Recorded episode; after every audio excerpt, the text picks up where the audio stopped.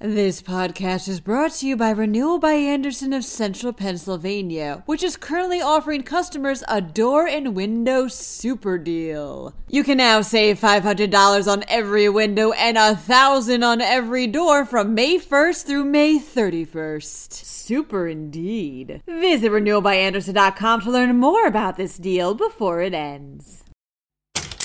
A Sesame Place worker has to undergo surgery after being punched by a customer he told to wear a mask. Meanwhile, there isn't enough small business relief grant money to go out to all the businesses that need it in Pennsylvania. State parks and forests have begun having to turn away visitors due to overcrowding, and Philadelphians come together to launch community fridges filled with produce to help the hungry. I'm Julia Hatmaker, and you're listening to Today in PA.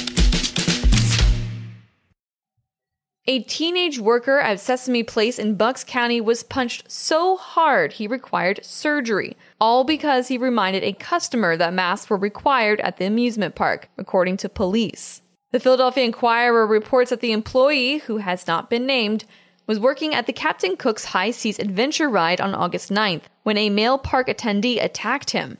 The two had crossed paths earlier in the day when the employee had reminded the man to wear a mask while in the park, which is the park's policy. The man was chased by security along with a woman who was accompanying him.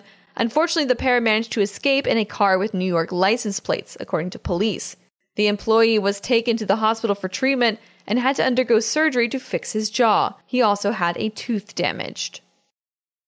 More than 15,000 applications were submitted within three hours of the opening for applications for COVID relief small business grants, reports PennLive.com. The Pennsylvania Community Development Financial Institutions, which administers the program, were overwhelmed as applications continued pouring in during the two week application period. In total, close to 50,000 applications were submitted, all of them asking for a cumulative $860 million in aid.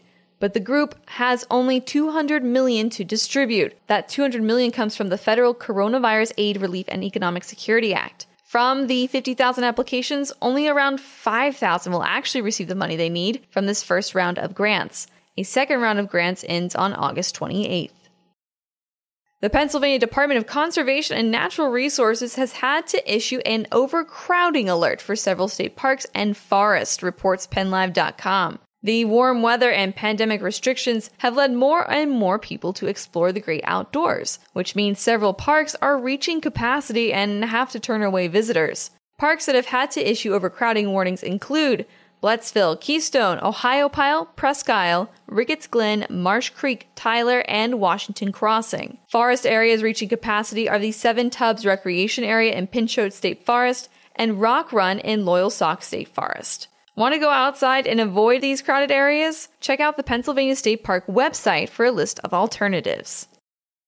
Community fridges are popping up around Philadelphia as people try to come together to help the hungry in their neighborhood, reports WHYY. The fridges are filled with free produce and anyone can donate a perishable item to them. Volunteers clean and maintain the fridges every day. There is one already installed in Philadelphia, and three others are set to launch soon. None of these four fridges, though, are connected to each other, meaning that there are four different initiatives going on for this movement. They all have a common goal, though, to make food more accessible. The first fridge to open was the creation of Michelle Nelson, and she named it the Mama T fridge. Nelson hopes to open 20 community fridges across Philadelphia.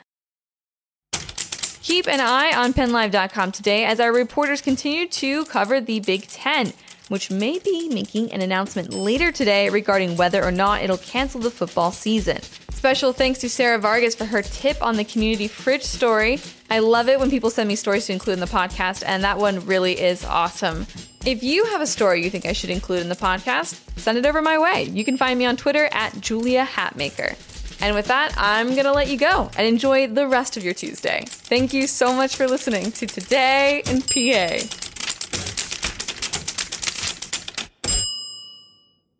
This podcast is brought to you by Renewal by Andersen of Central Pennsylvania, which is currently offering customers a door and window super deal. You can now save $500 on every window and 1,000 on every door from May 1st through May 31st. Super indeed. Visit renewalbyandersen.com to learn more about this deal before it ends.